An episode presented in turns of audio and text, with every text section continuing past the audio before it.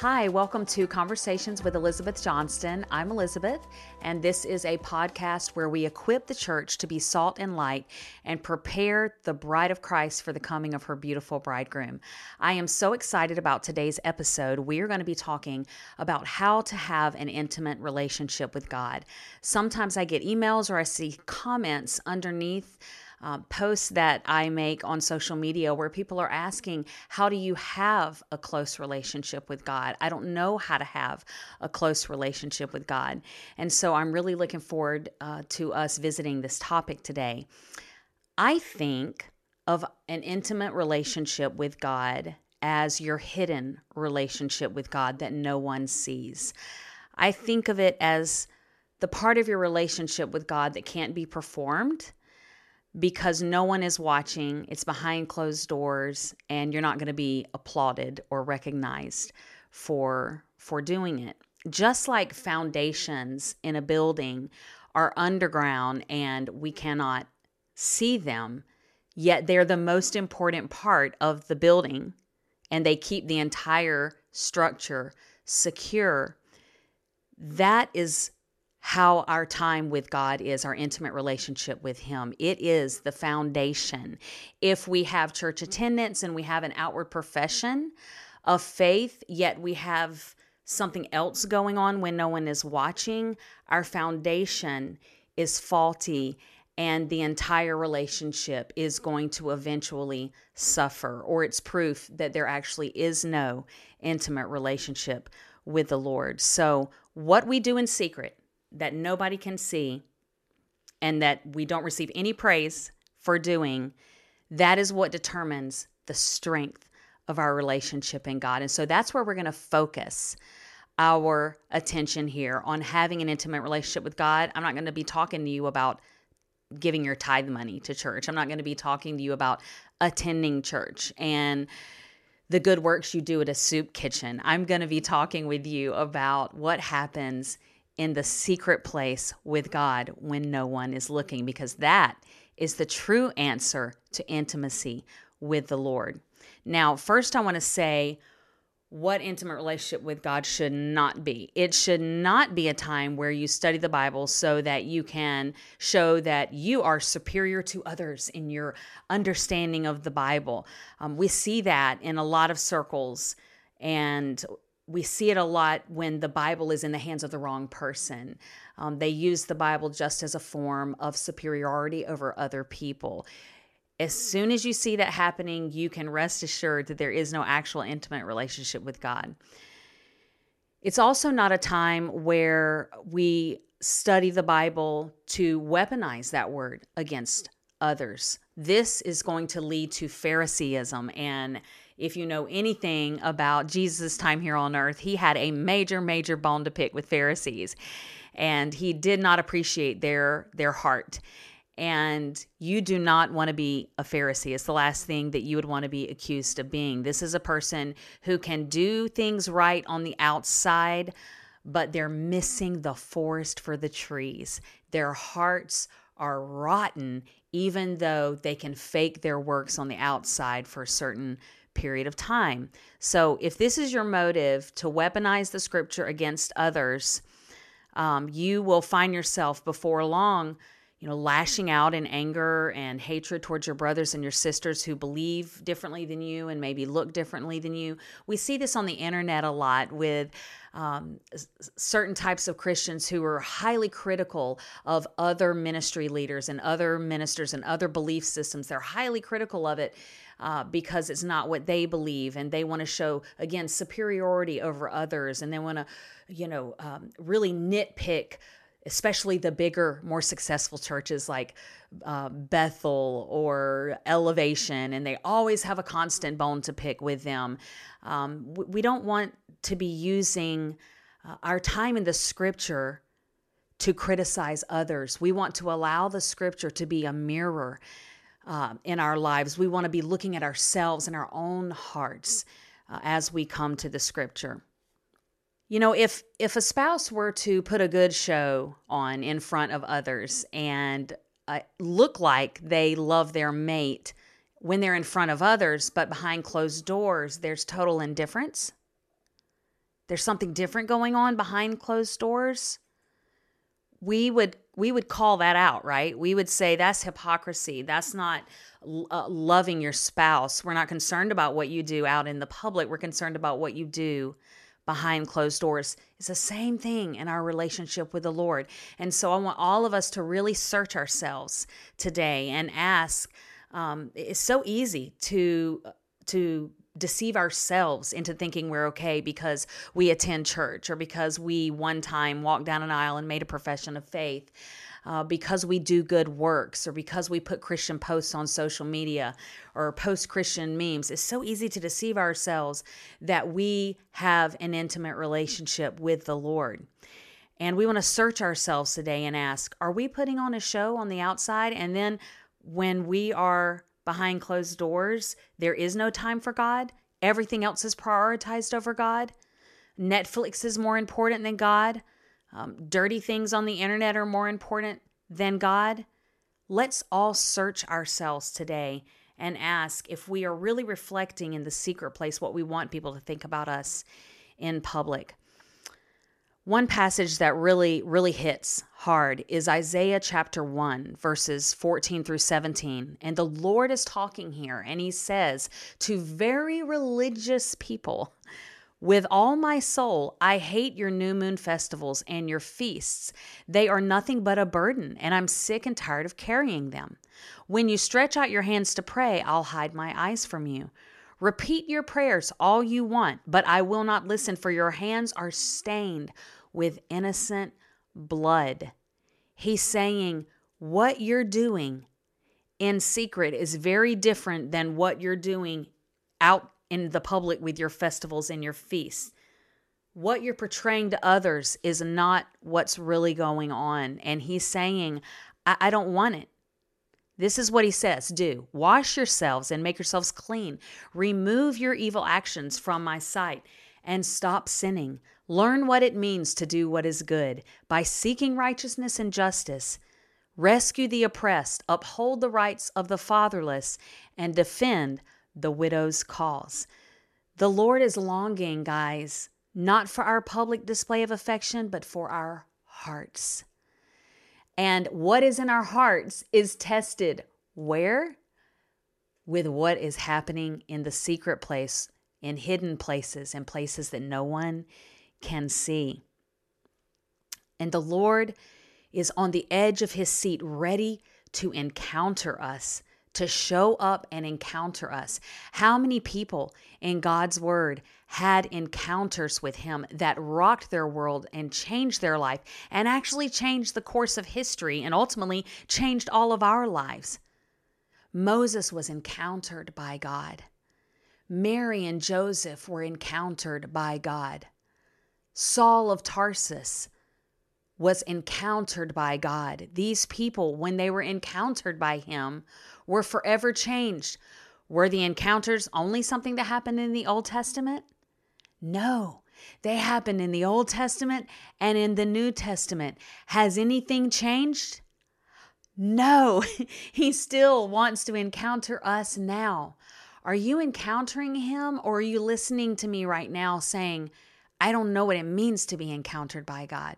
That's what we're talking about today. We're talking about pressing into God in such a way that you actually encounter the Son of God. You have an encounter with the Lamb that was slain from the foundation of the earth. That is available for all of us. And it is the most exciting part of your relationship with Him. And I want to make sure that none of you miss out on encountering Him. I want to look real quick at Matthew chapter 25. This is a parable applicable to all of us about the qualifications to be married to Christ. What are the qualifications to be His bride? Then the kingdom of heaven shall be likened to ten virgins who took their lamps and went out to meet the bridegroom. Now five of them were wise and five were foolish. Those who were foolish took their lamps and took no oil with them, but the wise took oil in their vessels with their lamps. But while the bridegroom was delayed, they all slumbered and slept. And at midnight a cry was heard Behold, the bridegroom is coming, go out to meet him. Then all those virgins arose and trimmed their lamps. And the foolish said to the wise, Oh, give us some of your oil, for our lamps are going out. But the wise answered, saying, No, lest there should not be enough for us and you, but go rather to those who sell and buy for yourselves. In other words, get your own oil, girl. And while they went to buy, the bridegroom came, and those who were ready went in with him to the wedding, and the door was shut. Time was up. Afterward, the other virgins came also, saying, Lord, Lord, open for us. But he answered and said, Assuredly I say to you, I do not know you. Watch therefore, Jesus tells us, for you know neither the day nor the hour in which the Son of Man is coming. So he gives us this beautiful story and paints a picture for us and warns us that we must always be ready and watching for him coming and prepared. And our lamps must be trimmed. Maybe you've heard that, keep your lamps trim, or you've heard songs, old gospel songs sung about that, but didn't really understand what that meant. I see the lamp as a public profession of faith. And I see the oil as the actual behind the scenes relationship with the Holy Spirit, the infilling of the Holy Spirit. So the oil is actually the only thing that will get you married to the bridegroom. if you have a lamp, a public profession, but you don't have the oil behind it, the intimate relationship with him, you don't get in. You're not married to the bridegroom. The public profession means nothing without the private relationship with Him. Oh, this convicts me, even right now as I'm speaking it. Then I want to point us to Matthew 26, where we see the woman who poured out her expensive flask of oil on Jesus. When was the last time you can say you really gave the Lord something expensive? Something that actually cost you. You sacrificed for the Lord. This woman, she does this in a home where Jesus is reclining, not in front of a crowd of 5,000. She could have. No, no, no.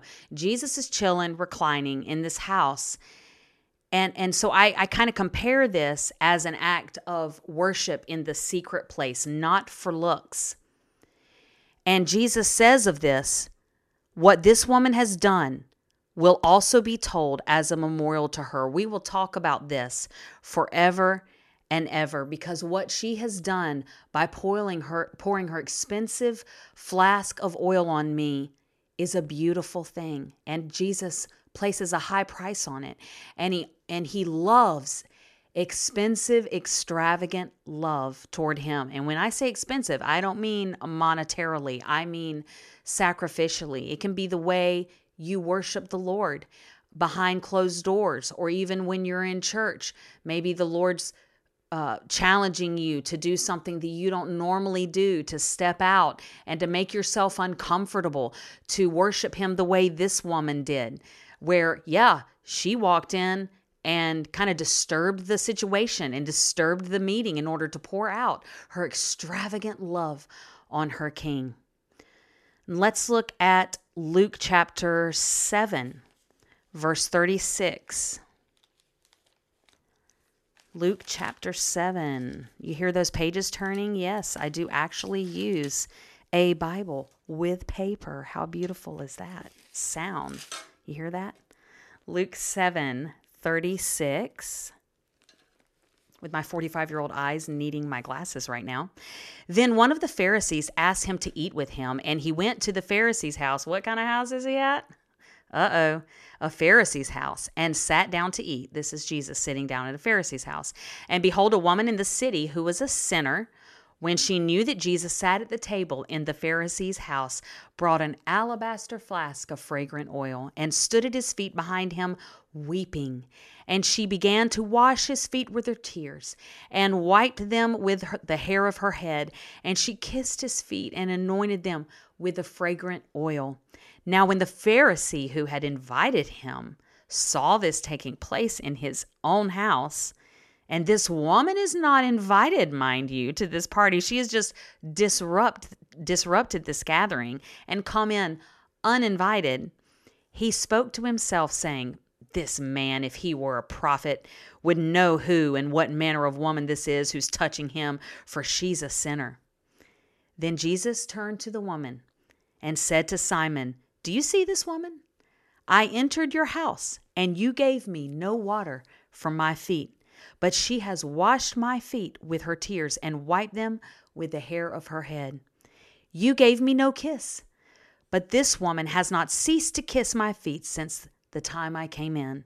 You did not anoint my head with oil, but this woman has anointed my feet with fragrant oil. Therefore I say to you, her sins, which are many, are forgiven, for she loved much, but to whom little is forgiven, the same loves little. Then he said to her, Your sins are forgiven. You know, I love, I love, and I don't think it's a coincidence that this happened um, at the house of a Pharisee, someone who did not love extravagantly, someone who was religious, yes. Oh, yeah, he went to temple and prayed in front of everyone to get applause from everyone. But the secret relationship with the Lord, oh no, you can't get applause for that, so that's not worth his time.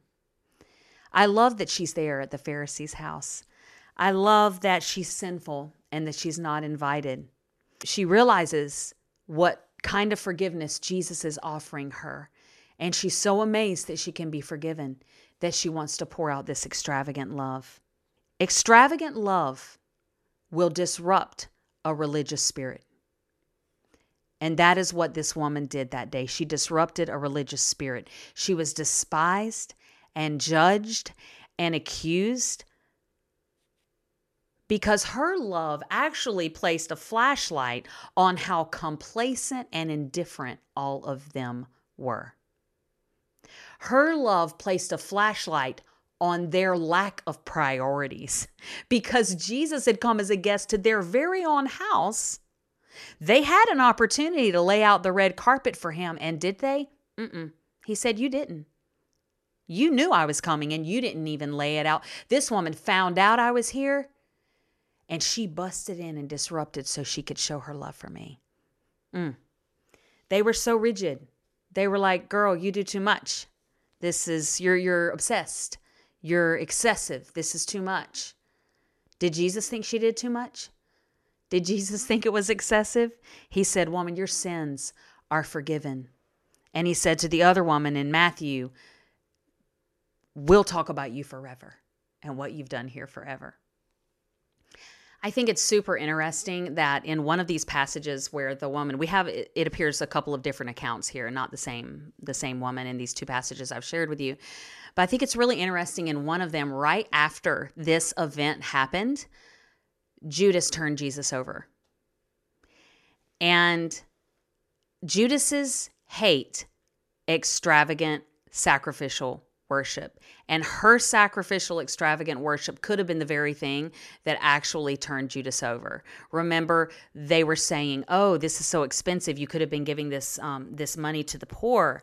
Um, and supposedly Judas was in charge of the money, and so this was something that angered him. Her extravagant love. Oh, he had a better better idea for how this could have been used, and so um, again, don't don't worry about the Judases when they when they hate your extravagant worship. Um, we don't need to allow ourselves to be judged and affected by what Judases uh, have to say about our worship. You keep on pouring out that expensive flask on your beautiful Jesus. You will be hated because of your lavish love. That's part of it. You'll be falsely accused and misunderstood at times. And that's a badge of honor. You wear that as a badge of honor. The Old Testament says, kiss the Son, adore him. Um, this is something, pay homage to him that we are told to do in the Old Testament and in the New Testament. It's not just a New Testament concept. Uh, this is something that those in the Old Testament were also um, commanded to do to worship the Lord, to kiss Him, to pay homage to Him. Psalm 2:12 says that. Jeremiah 29:13, "You will seek me and find me when you seek me with your whole heart." Now, I want to talk really briefly about a few elements of an intimate relationship with God. First, you have to come to Him. So, coming. Coming is the first step to a close relationship with God. He says, Knock, and I'll open the door to you. Seek, you will find. Are you knocking? Are you coming? Or are you expecting God to hit you upside the head with a lightning bolt? Or are you actually carving out time and saying, This is my meeting appointment with God? I am coming to meet with Him because if you will come, I promise you, He will meet you. It is a promise. It is as sure as a mathematical equation that if you will come, he will be there. If you will seek, you will find. If you will knock, the door will be open to you. First Chronicles 16:11 says, "Seek the Lord and his strength, seek his presence continually." So we need to come and we need to seek him continually, not just a certain time of the day, not just once a week, on Sunday when we go to church. No, we are to seek him continually. Psalm 27 8 says, You have said, Seek my face. My heart says to you, Your face, Lord, do I seek. I don't just seek answers to prayers that I need answered. Your face I seek. Look to the Lord in his strength, seek his face always. Psalm 105 4. And so coming is the first step to having an intimate relationship with God. How often do we come? This is something that Christians debate about, and religious people like to mock those who say, Come every day, come every day. Make sure you go every day to the Lord. Um, I grew up Baptist. I'm, I'm don't consider myself Baptist any longer, but uh, as Baptists, we called it your quiet time. And uh, have you had your quiet time today? Or everybody, you need to have a daily quiet time, is what we call it. That doesn't work for me anymore because I don't know, my, my time with the Lord seems to be loud time, so quiet time doesn't work. But what they what they meant by that was coming and setting apart a time to meet with God. So make your appointment with God, whether that's early in the morning, whether that's later night, what at night, whatever works best for you. Um, for me, I tend to be a late nighter. I struggle with the morning time with God. I lead morning time with God with my family, with my children, but I struggle um, in the morning getting up early. And I, I hope it's something that I can shift. But at this time in my life, nighttime seems to work better for me. But just make sure you come. That's that's all. I mean, it's not a legalistic thing. It's I want to have an intimate relationship with the most amazing, amazing person um, in the world. I want to have an intimate relationship with the one who allowed himself to be nailed to a cross for me, who gave me the most amazing plan of redemption. I want to have an intimate relationship with him. Jesus is our manna. How often did manna, when he allowed manna to come from heaven uh, with the children of Israel in the desert to feed them, how often did manna have to be uh, gathered up? Every day. Why? It would go stale if they didn't take it every day, if they didn't consume it every day. Jesus is our manna. It actually says in John 6 35, then Jesus declared, I am the bread of life. Whoever comes to me will never go hungry, and whoever believes in me will never be thirsty. Do you want to be filled? Do you want to no longer be thirsty? Well, Jesus says, I'm the bread of life. He's saying, I am your manna, and manna is something that you consume every day. It will change your life if you come to Him every day to meet with Him. Posture is something that's important. How do we come to the Lord when we set up a time to meet with Him? How do we come? What is our posture. Psalm 95 6 says, Come, let us bow down in worship. Let us kneel before the Lord our God, our Maker. We want to always make sure that the posture of our heart, not necessarily that our knees have to be on the ground kneeling, but that the posture of our heart is one of kneeling and humility. The Bible says that God resists the proud and gives grace to the humble. And so we never come with anything but a humble heart. If you're coming to the Lord with, oh, let me open my Bible right now and let me see, let me show this person that what I believe is is right and they're wrong. Oh gosh, the Lord's not going to meet with you. He's not going to visit you. As I read to you from Isaiah earlier, He has no interest in that heart posture. We are to come to Him in humility, seeking Him, not seeking praise of man, not seeking superiority, seeking His face. And then listening is a major part of having an intimate relationship with God. Sometimes we come, we're in a hurry, we read our verses, we maybe pray our prayers, maybe sing a song, and then we've got to go. And nobody understands that better than I do, okay? I have a major, major struggle with um, all the things that I have to multitask. I'm the mother of 10 children, I've got a household to keep, I've got a ministry and a business, I've got podcasts to prepare for. It's easy to fall into the trap of wanting just an in and out quick drive through kind of relationship with God, but the disciples were taught to tarry. And when they tarried, what happened? They encountered God.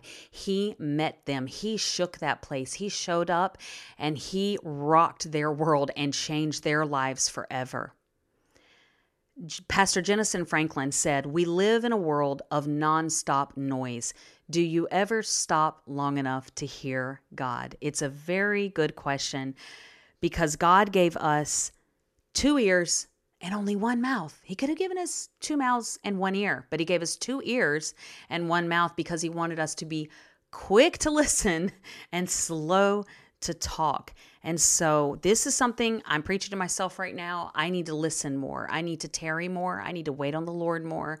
Let us all be diligent about obeying this command in Scripture to wait on the Lord and tarry and allow Him to encounter us in that way. And one of my last points here is that if Jesus needed private time with God, so do we. if Jesus, the Son of God, the creator of the universe, needed intimate, quiet, alone, solitude time with God, so do we. The Bible says, very early in the morning, while it was still dark, Jesus got up, left the house, and went off to a solitary place where he prayed very early in the morning. And so I am certainly no better than Jesus himself. And if he needed time to encounter the Lord and to listen to his voice, then we all need it a whole lot more.